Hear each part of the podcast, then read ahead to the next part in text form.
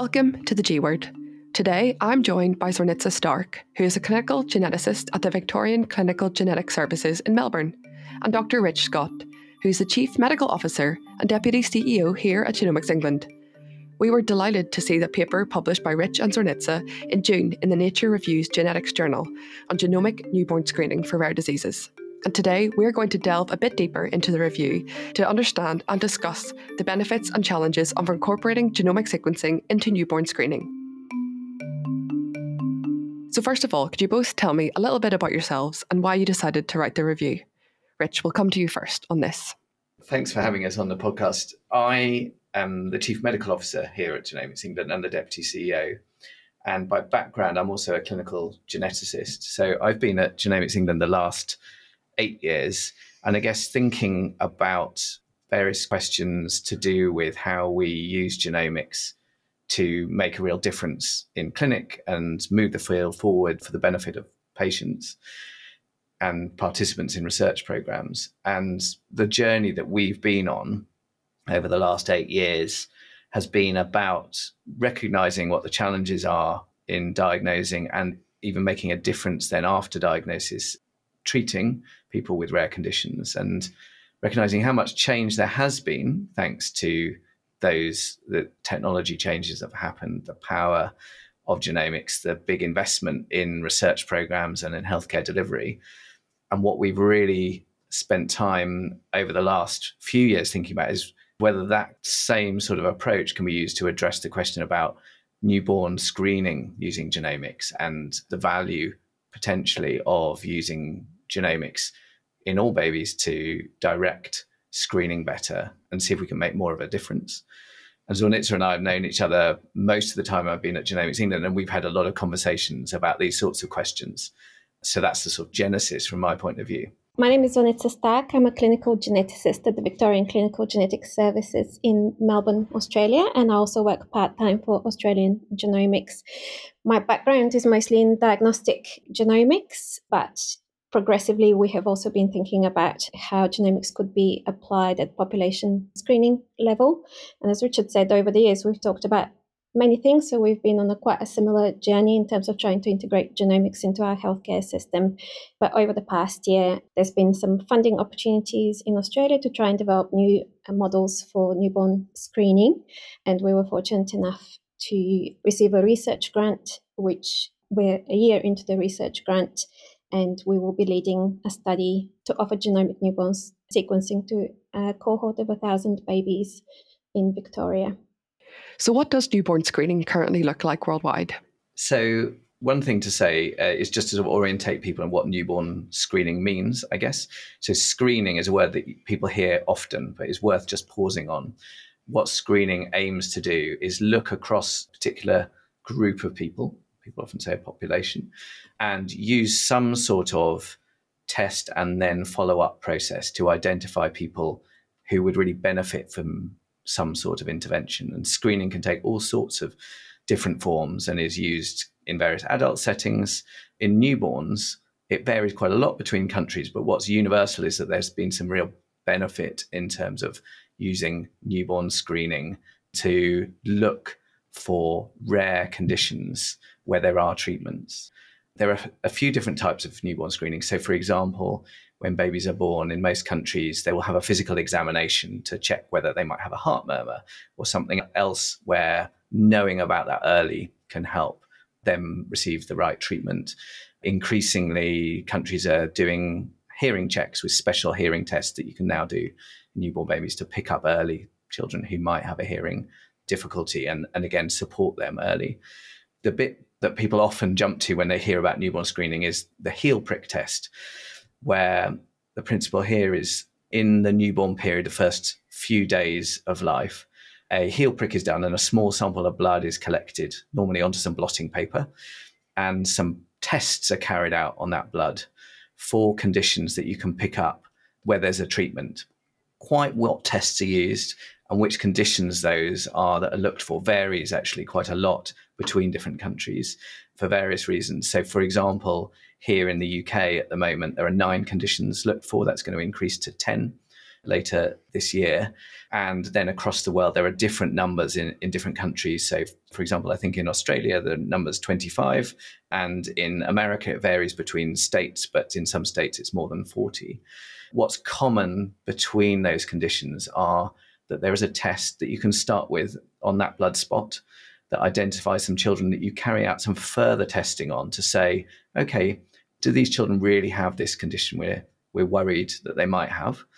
And that you can be confident that you can then identify a group of children who, who do have that condition and where there's something really meaningful that you can do to make a difference.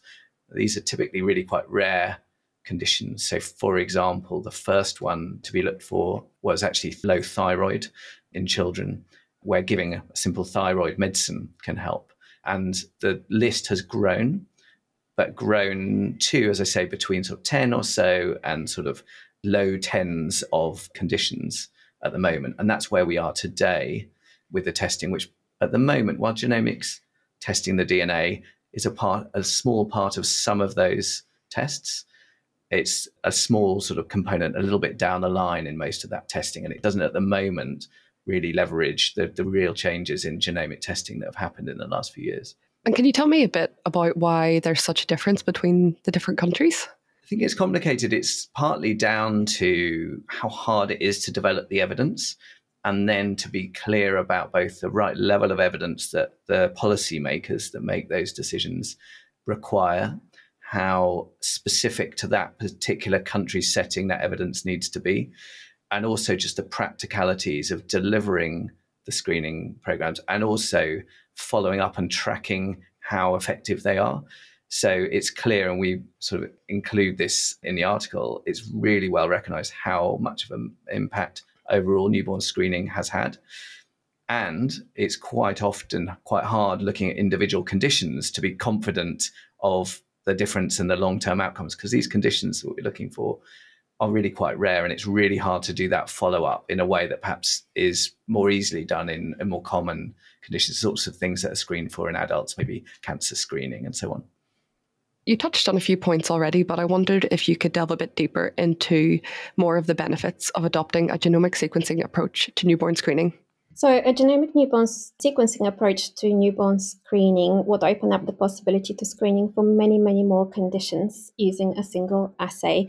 So, at the moment, newborn screening is largely limited screening for conditions for which there's biochemical markers, um, whereas adding a genomic sequencing approach to this would allow us to screen for potentially hundreds of different types of conditions. So, not necessarily just metabolic disorders, but also immunological disorders or cardiac disorders or neurological disorders.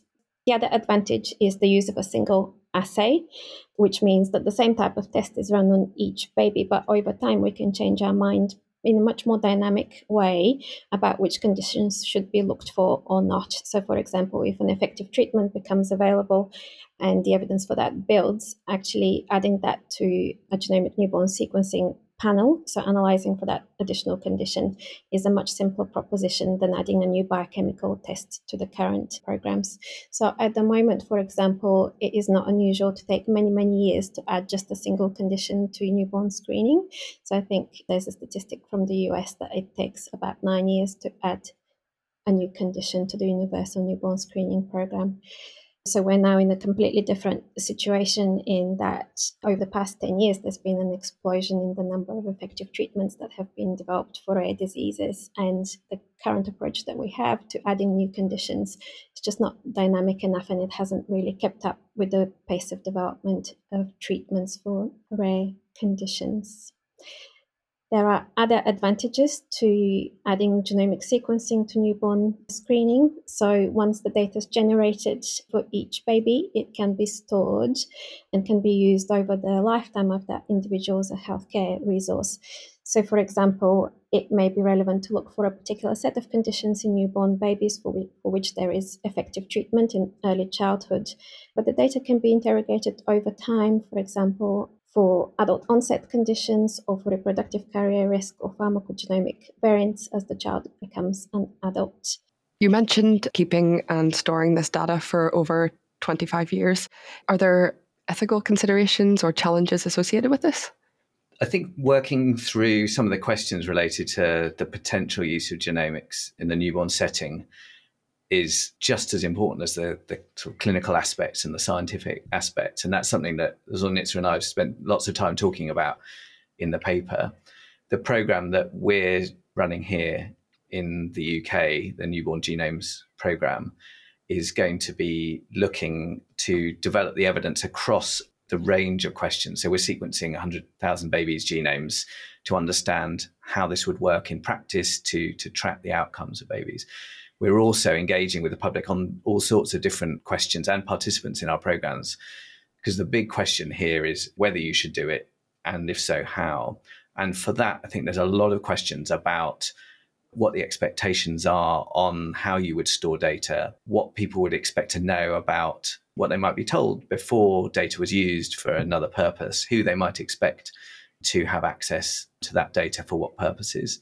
And that's as important for us as, as I say, the clinical and scientific questions. And it's also important to recognize there's a quite diversity of views, even amongst any given country's population. And so, really understanding those views is really important. At the moment, there's been a fair amount of work done with professionals to understand professionals' views, which are often quite cautious. And there's also work that's been done understanding views of people in the general public or participated in programs one of the things that we've really learned during the early phases of our program is really taking people on a journey and understanding some of the nuances here, some of the complex questions. It's really important because often, if asked very quickly and simply, people give one view, and with the public often really very supportive. Working through some of the nuances of some of the really key questions is important here, rather than just stopping at a sort of a simple answer and understanding quite, quite how this would happen. There's obviously a balance to be struck here between data security and privacy um, and maintaining the trust of parents and the participants, but also a moral imperative to make the most out of the data in terms of benefiting health over the lifetime of an individual and trying to integrate that as much as possible with the healthcare system and, in particular, electronic health records um, so that it be- does become a resource that can be used over time to benefit health much more generally. Can we talk a bit about what evidence currently exists to support the use of genomic sequencing in newborn screening? That's a really interesting question because the issue about whether to offer genomic newborn sequencing has been discussed now for about 15 years in the medical literature. But most of what has been written is opinion pieces and lots of detailed discussion of the pros and cons of adopting this approach, but actually, when it comes down to it, there's very little in the way of empirical evidence about how this might be made to work in practice. So, for example, there are actually only a couple of cohort studies where genomic newborn sequencing was performed in a prospective manner, and they were each of about 100 patients. So, obviously, that's clearly uh, not anywhere near enough to inform public policy decisions. And similarly, in terms of exploring healthcare professional views and the views of prospective parents, the choices that have been offered as part of those studies are hypothetical choices, and what people report that they're planning to do does not necessarily translate into what they're actually going to do if it was offered as a real choice. So, what we really need to be seeing now, and this is the reason why this is quite an exciting time, and the reason for the review is that we need to be seeing much, much larger studies across different healthcare systems, totaling hundreds of thousands and potentially millions of babies to help us develop a robust evidence base to inform those sorts of policy decisions in the future. And given that there's not a lot of evidence, why have we decided now is the time to incorporate genomic screening? I guess going back to what I was saying uh, early on about the journey that we've been on internationally and both in Australia, in the UK, and elsewhere in terms of the, the potential for genomics in healthcare in general, and particularly in the area of rare conditions, a number of different things actually have changed alongside each other. So, one thing, genomics has changed completely in the last 10 or 15 years with the availability of these next generation sequencing technologies, which have made it possible and also within the bounds of, of healthcare costs to sequence at scale, whether that's the whole exome, so all of the genes, all of the coding region of the genome, or the, in fact, the whole genome. So that's just become possible. Our knowledge on how to do that has really improved as well. And so there's been really a lot of studies thinking about using that to diagnose rare conditions. So, in a setting where you identify people who you think may well have a rare condition and, and making the diagnosis. So, we've got a lot more know how and knowledge in terms of the types of genomic variation that you can confidently interpret and say to someone, this is highly likely to only be present in someone who has a very high chance of developing whichever condition you're talking about. And I think alongside that has come the ability to deal with data at scale. And that's something which has, has happened in multiple different ways, but something we've spent a lot of time in the UK investing in infrastructure that allows you again to do that feasibly within a healthcare setting.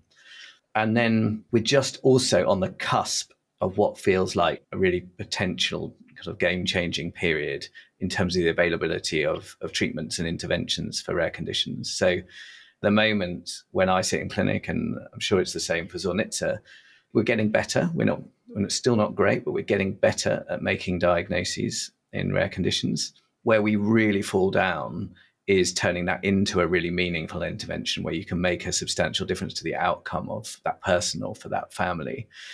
So now we think that probably a bit under 10% of rare conditions is there some sort of intervention where it does make a sort of really substantial difference.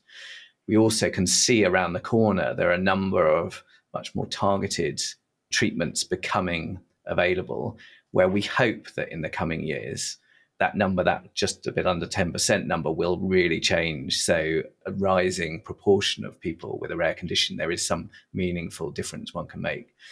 And I think that means two things. It means now we sort of have the technology and the know how to think that we could potentially move the dial for those the 10 or so percent of rare conditions where there is an intervention that we could make and we could make that early in childhood just like the existing conditions. So to broad use the today's knowledge to open out the number of conditions that you can look for. So rather than it's sort of in the tens it's maybe in the low hundreds. And through these programs and through other work, stimulate research to say, well, we're not happy at being sort of that many conditions that actually have an intervention. How can we make sure that we're increasing the number of conditions where there is a there is an intervention where there is good evidence for it? I think that's why now is a time where we in the UK and Australia and, and as we set out in the paper, a number of other places in the world, there are programs launching to address exactly those questions. And to go back to Zornitza said, sort of, there's a moral imperative. We feel are really urgent questions that we shouldn't just sit here and leave unaddressed. Often in medicine and in science, it's easy not to ask the complex questions. We recognize this as a set of questions that are really urgent to address because of the many hundreds and thousands of families who are out there who could potentially benefit. We also recognize that these are really complex questions. It's not a sort of a simple, let's just get on and do this. This is about developing really robust evidence and understanding of people's views on if we do do this, how should we do it? Which means that we need to balance that sort of urgency of asking the question with a sort of caution in the way we navigate it and, and develop really robust evidence that, that policymakers not people who are carrying out these studies, but other people, policymakers, can then then help make the decision on whether this is something that should be adopted. I wondered if you could comment on, with rolling out this population level testing, what kind of burden or does it reduce the burden on healthcare systems or could it increase it or what's your thoughts on that? That's a big unknown, and it's obviously very important that we measure that and we measure that from several different points of view. I guess one of them is patients and families, and obviously, what we hope to see is that a diagnosis is achieved much earlier, treatment is started at an early stage of the disease or pre-symptomatically, and that significantly alters healthcare outcomes. That obviously needs to be balanced against the cost of some of these precision treatments, which can be high the other consideration to take into account is the whole family unit and how that information then impacts on family functioning and on decisions by parents about having subsequent children. And the other thing that we'll really need to evaluate really carefully is the impacts on the healthcare system as a whole, and in particular on healthcare professionals. So, both in terms of the laboratory staff who will deliver this new type of testing, but also on clinical staff and what the impact will be of potentially detecting many, many more individuals at an early pre-symptomatic stage and offering them these treatments. And I wondered if you could talk us through some of the genomic newborn screening studies that are currently being launched internationally, you know, with regards to what countries, what kind of size they are, and what approach is being used. Sure. There is a growing number. In the paper, we sort of highlight some of the, the studies that have either launched or are talking publicly about their work they're doing. And one of the things that's striking is the spread geographically. So Zornitz has talked about the study that, that she's launching in Australia, in Melbourne. I've told you a little bit about the study that we're launching in the UK. There are four studies that we talk about in the US in the paper. So there's a study based in New York that has already launched and is beginning to share some of their early findings called the Guardian study, which ultimately is aiming to, like our study, look at 100,000 babies. There's also a, a study called BabySeq, which is a follow up to one of the real pioneer studies in this area that is led out of Boston. There's a study called Early Check, which is going to look at 10,000 babies again in the US, and a further study called Beginnings, based in San Diego, led by the, the Rady group and Stephen Kingsmore, who really pioneered the use of whole genome sequencing alongside Zornitza and, and team in the sort of the neonatal intensive care unit settings. And then in Europe, there are a number of studies. The ones that have we had sort of talked most about in the paper. It's a study in Belgium called Baby Detect. It's ultimately going to look at 40,000 babies. There's a European Union study called Screen for Care that's going to look at, I think, 18,000 babies. And then one in France called PeriGenoMed if you look across those studies, there is sort of quite some variation between them. So, for example, most of the studies are going to be using whole genome sequencing, but a couple of them are using panel sequencing. So, looking at a, a predefined panel of genes. Those ones aiming to develop particularly evidence on genes where we sort of know the cause, whereas the, those focusing on, on genomes are also aiming to do that partly to learn more about genes where there's not currently evidence there's obviously quite a variation in the size of the study. And one of the things, you know, Zornitz had alluded to it earlier, but actually the power here comes from scale. These conditions are individually very rare. So actually, the fact that these studies are working together and talking to each other is really important so that we can get commonality in some of the evidence that's generated. And all but one of the studies are observational, so sort of watching this, the use of these approaches in babies in a group of babies that you can track over time in our study are going to compare the babies that join our study to babies born at similar time in the UK and, and track the outcomes that way. There's one, the BabySeq study is going to carry out a randomized approach in a, a smaller number of babies, but that's something that's really challenging in a rare condition setting. And then I guess the other sort of thing that varies between different studies is the number of conditions that will be looked for. And that's something that is quite dependent on the availability of treatments in different countries, the um, capacity of clinical pathways, but also just judgments on the on the level of evidence that people want to use to take a condition into the study. I think a common theme here is that balancing that sort of urgency and the need for caution. So ultimately, it may be that the, the number of conditions grows over time if this were to be adopted, but at the moment, I think the range of conditions at the sort of lower end is sort of 100 25 or so in the study with the smallest number, most of them clustering about the, around the low hundreds, and the BabySeq program, I think, looking at more like a thousand conditions. And you alluded to it a bit there about the availability of testing in different countries. What can be done to ensure equitable access to testing? So I think equity is a really important word across a number of different dimensions. At the moment, if you think about the studies and the locations of those studies across the world, this is something that's being explored while it's worldwide in only a handful of countries, and there is considerable investment needed to explore and develop the evidence here. Equity is really important as well within countries and within studies, and understanding different ways in which equity might play into how the benefits or disbenefits of genomic newborn screening is a really important part, I know, of all of the studies and definitely of ours. So, for example, thinking about how important it is to make sure the knowledge you use to interpret genomic data is reflective of the populations and the communities who are included in the studies and understanding what impact that has on the findings.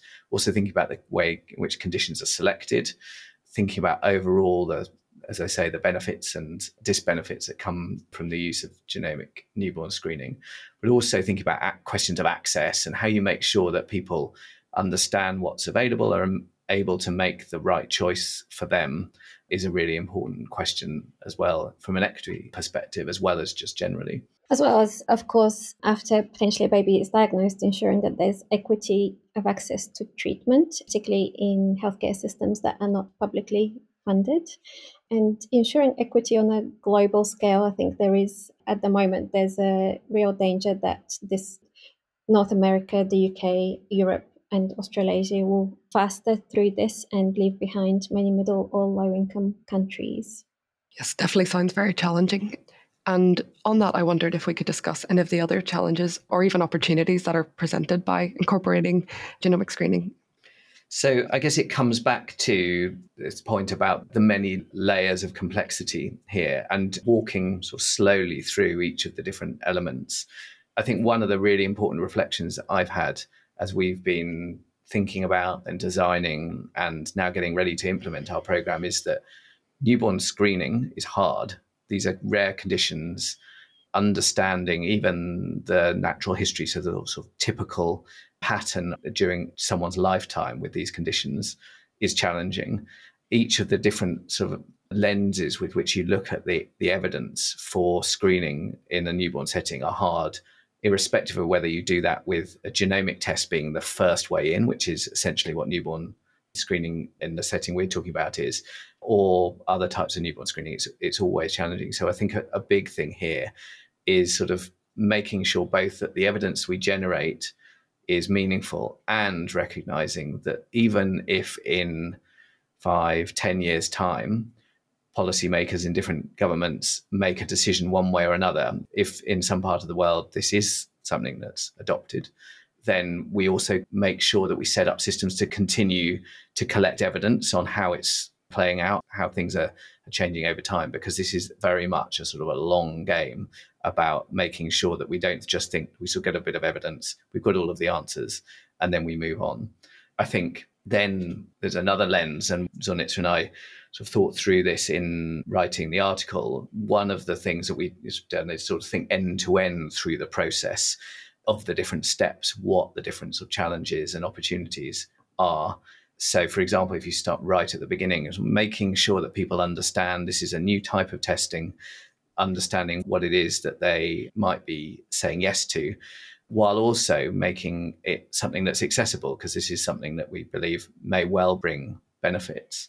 And sort of getting that balance at that stage, as with all other stages, is really important.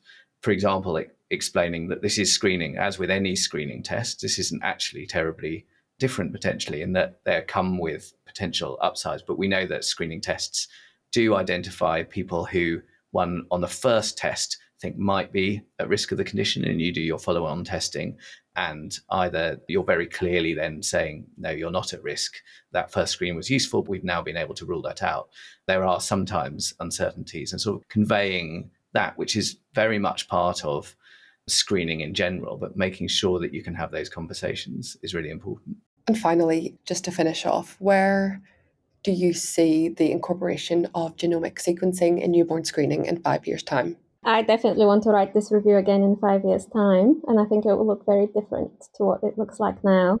It will hopefully include the results of all of these studies, and we will be able to have meaningful comparisons about the different choices that different studies made and link that to particular outcomes, but also to be able to bring that together into some sort of a coherent summary that will then influence policy makers worldwide. I think, as well as as having that updated evidence, I think we'll have quite an interesting and more informed perspective on what the future looks like overall with genomics and this concept that these sorts of programs bring into your mind of the concept of sort of lifetime genomic data. Zornitza against touched on it earlier about the potential to reuse genomic data at multiple stages during life. This is these programs will help us understand some views around that, particularly around that starting at the beginning of life. But I think also the conversation on that will also have moved on a lot more generally, because that's something that's potentially really useful at, at, multiple stages of life. And I think we'll have a better understanding of ways in which that might happen practically, but also of people's views in the public and in particular patient groups and so on. And I think that will also sort of be a really interesting change. As you say, I think Zornitza, let's do it again in five years. That's all for today's episode of the G Word. That was Zornitza Stark and Richard Scott discussing newborn genomic screening for rare diseases. If you enjoyed this podcast, please subscribe to the G Word on your favourite podcast app. Thank you for listening.